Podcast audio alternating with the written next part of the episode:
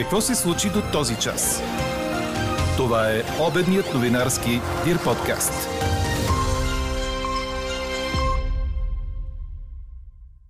Ще бъдем поставени пред изпитание. Ще има опити да бъдем разединени. Председателят на Европейската комисия Урсула фон дер Лайен произнесе речта си за състоянието на Съюза. У нас земеделци и зърнопроизводители излязоха на протест срещу безконтролния внос на зърно от Украина. Не дървена, а газова и не вакансия, а година. Това е един от знаковите коментари по днешния ни въпрос. Дървена вакансия. Мислите ли, че ще има такава тази зима? Кои други ваши мнения ни впечатлиха, ще чуете в края на подкаста. И още, електронните рецепти трябва да бъдат правилото за функциониране на системата, а предписването на хартия да е по изключение и да бъде проследимо. Още от коментара на Антон Вълев от Националната аптечна камера ще чуете след малко. Говори Дирбеге. Добър ден, аз съм Елза Тодорова. Това са подкаст новините по обяд на 14 септември, Кръстов ден. До края на деня ще бъде слънчево с поява на средна и висока облачност над западните и северни райони.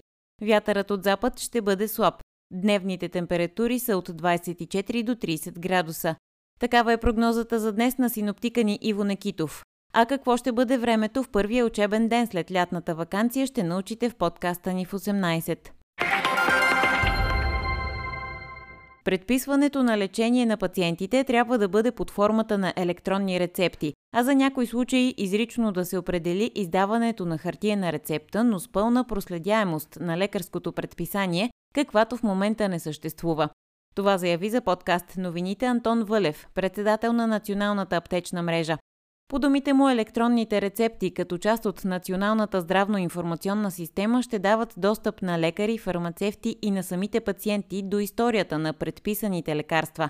Така ще се вижда в коя аптека колко опаковки от предписаното лекарство са отпуснати на даден пациент, а здравните специалисти ще следят тази информация, без да се налага човек да пази хартиени документи в продължение на години и да се разчита на спомени за заболяването и за лечението.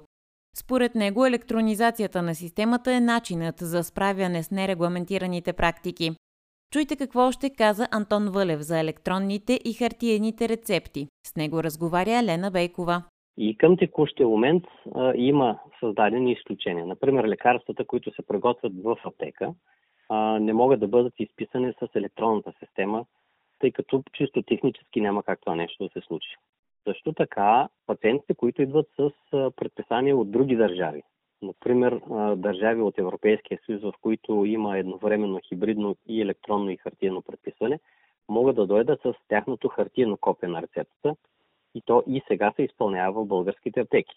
Ако дойде пациент от държава от извън Европейския съюз, в които пък може въобще да няма електронна система, също можем да изпълняваме такива рецепти. Така че изключение има и в момента. Рецептите, които за предписване на вещества, съдържащи наркотични вещества, също са към текущия момент изцяло хартиени в няколко екземпляра, химизирани, под номера и така нататък. Аз мятам, че като правило цялата система трябва да работи в формата на електронни рецепти, а за няколкото случаи, в които има необходимост, изрично да се дефинира, че тогава се издава хартиена рецепта, но не в този сегашен вариант – единично копие, нерегистрирано никъде, без следа. Обратното трябва да има пълна проследяемост и документиране на съставеното от компетентния лекар предписание. Кажете ни колко е голям проблема според вас с нерегламентираното отпускане на антибиотици, т.е. клиенти, пациенти, които идват в аптеката и просто си купуват антибиотик без да представят рецепта и това как може да се реши? Явление за нерегламентирани практики има навсякъде. За съжаление, както може някой в общината да ви разпише документи без да имате основание за това нещо, така предполагам, че е, съществуват места, в които в определени случаи някой ще наруши правилата. Дали ще бъде лекар, който а, ще изпрати пациента без рецепта, дали ще бъде пациент, който ще реши да влезе ето така просто без рецепта, или пък а, има случаи, в който някой недобросъвестен фармацевт би отпуснал без рецепта. Това най-вероятно се случва тук там. Важното е цялостната система. Към текущия момент отпускането на лекарства, които са по лекарско предписание, става само срещу представянето на такива. добре е да знаят пациентите, нека да не правят скандали в аптеките. Пълно е с случаи, в които пациента идва и е решил, че трябва да си купи еди какво си. Тук не говорим само за антибиотици, говорим въобще за лекарства, които са по лекарско предписание, просто защото той е решил, че как така трябва да има рецепта за, това, за такова лекарство.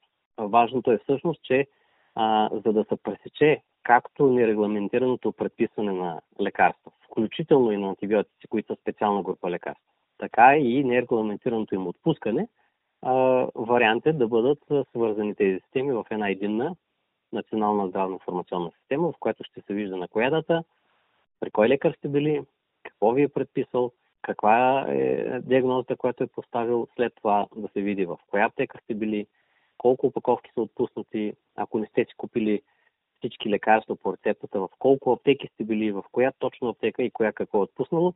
И кажете ми тогава как би могъл някой да избяга и да отпусне нерегламентирано. То няма начин. Така че електронизацията определено е начина да се пресекат нерегламентираните практики, поради най-простата причина, че тази система ще дава вече пълна информация и възможност за прозрачност. Ще се вижда има ли някой, който изписва нерегламентирано само специфични лекарства, дали някой се обвързал с някоя търговска фирма да работи само с нейните продукти, ще се вижда дали а, някои от колегите фармацевти постоянно имат или а, отказват определени лекарства поради някакви причини. Тази електронна система ще бъде свързана и с друга електронна система, която е системата СЕСПА. Ще се вижда дали наистина има отказ на лекарства на пазара или някой просто ги крие. Също така ще се виждат реалните разходи на лекарства. В момента, ако сте един министър на здравеопазването и ви зададат въпроса, знаете ли какво е, какъв е обема, например, на кортикостероидите или пък какъв е обема на разходване на специфична група антибиотици, вие няма откъде да знаете, защото няма такава система. В 9 сутринта започна протестът на Националната асоциация на зърнопроизводителите и Националния съюз на земеделските кооперации у нас.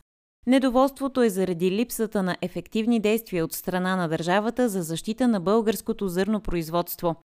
Протестиращите са против засиления и според тях безконтролен внос на зърно от Украина, както и от условията по така наречената Европейска зелена сделка. Земеделците заявяват и категоричната си позиция срещу добива на шистов газ в страната ни. Протестни шествия с земеделска техника са обявили в десетки градове у нас. Те са в знак на солидарност с зърнопроизводителите от европейските страни, които също ще протестират. 400 военни от утре ще се включат в разчистването на пострадалите от наводнението Карловски села Каравелово, Богдан и Слатина, съобщи служебният премьер Гълъб Донев. Кабинетът ще отблокира и 200 000 литра питейна вода от Държавния резерв за хората там.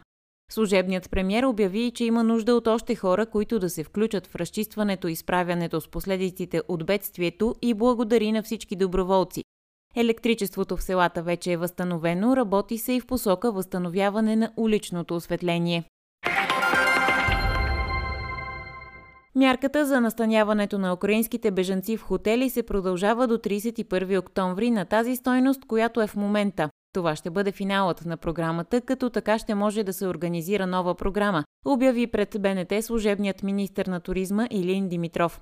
Той изрази надежда това да е последното удължаване на програмата и да има нова, която да интегрира бежанците в социалната система.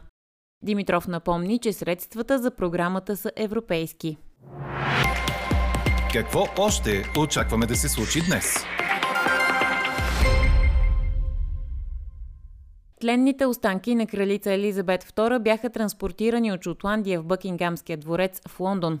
Над 5 милиона души са проследили последния полет на покойния монарх през една от най-популярните онлайн платформи и още четвърт милион през YouTube канала й. Траурният кортеж ще напусне Бъкингамския дворец в 14 часа и 22 минути местно време и ще се отправи към площада пред парламента.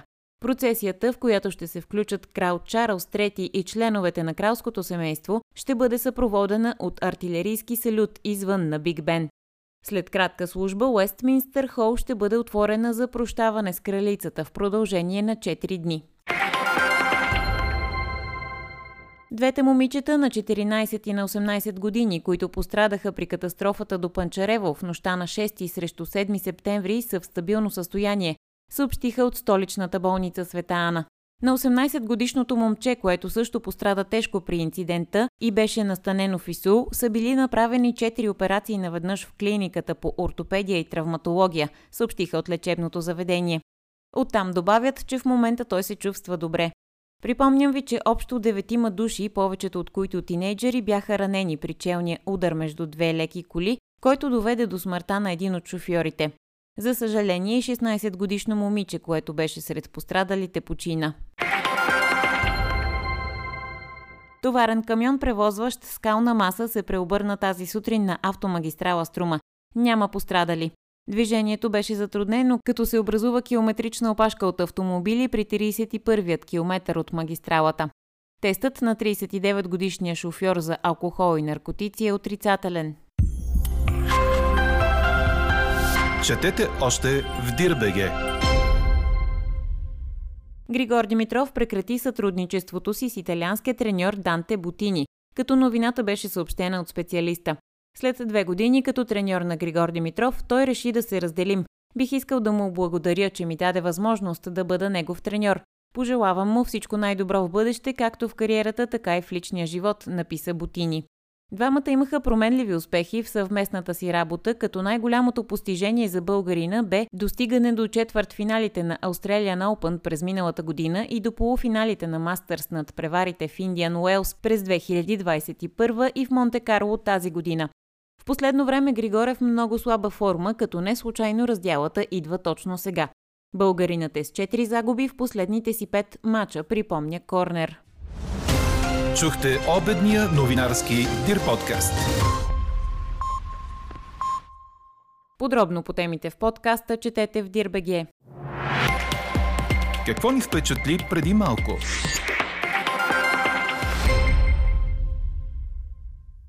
Облечена в цветовете на Украина, жълто и синьо, председателят на Европейската комисия Урсула фон дер Лайен произнесе своята трета реч за състоянието на Съюза.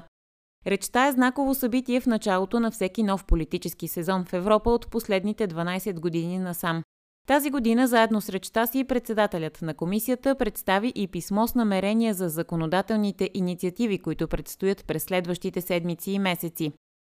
Европейската солидарност ще остане непоколебима. Руската економика е на живото поддържащ механизъм. Армията взима чипове от перални, руската индустрия е разрушена, казва фон дер Лайен и обяви, че Украина ще бъде включена в зоната за свободен роуминг, ще бъде направено всичко за достъпа на украински стоки до европейския пазар и ще бъдат предложени 100 милиона евро за възстановяване на украинските училища, разрушени от руския обстрел.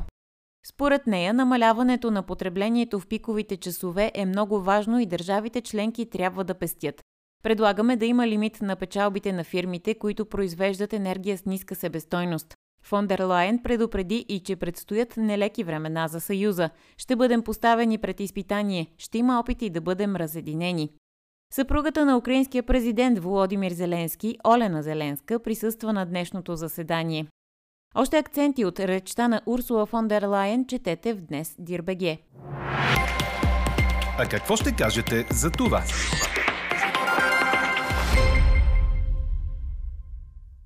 Дървена вакансия. Мислите ли, че ще има такива тази зима, ви питаме днес. До този момент превес имат отговорите да. Повдигаме въпроса, след като през седмицата стана ясно, че от 2347 училища и 1799 детски градини, в които утре започва новата учебна година, 98% са готови за новия отоплителен сезон. А ето и коментарите ви по темата. Обобщи ги Елена Бейкова. Наш слушател казва, че не очаква вакансия, защото децата ще минат онлайн и добавя още едно нещо, от което се оттърва държавата. Остава само да приемат закон, родителите да преподават и без това образованието е провал. Не само мисля, но съм повече от сигурна, че ще има дървена вакансия, коментира слушателка. Въпросът според нея е кога и как ще бъде обявена. Опасявам се, че ще отлагат до последно, просто защото това е изгодно. Никой нормален родител няма да си пусне детето да ходи на училище с пет половера и три палта, само защото някой се прави на отворен и не иска да обяви дървена вакансия, при положение, че тя очевадно ще се наложи. От това се притесняваме повече. Чете ми следното мнение. Защо училищата да плащат парно, като можеш да го плащаш ти? Ето и един коментар от слушателка, която се представя като Надя. Тази зима ще е изключително трудна за всички. В много домове ще стоят много тежки избори, кое е най-наложително и от кое да се откажат. Точно в такъв момент въпрос на държавност е да се погрижат за децата. Когато не всеки дом е топъл, най-първият приоритет на държавата е да осигури топли училища и детски градини. Всичко останало да е на заден план. Анкетата продължава. Гласувайте и коментирайте в страницата на подкаста. Експертен коментар ще чуете във вечерния ни новинарски подкаст в 18. Слушайте още, гледайте повече и четете всичко в Дирбеге.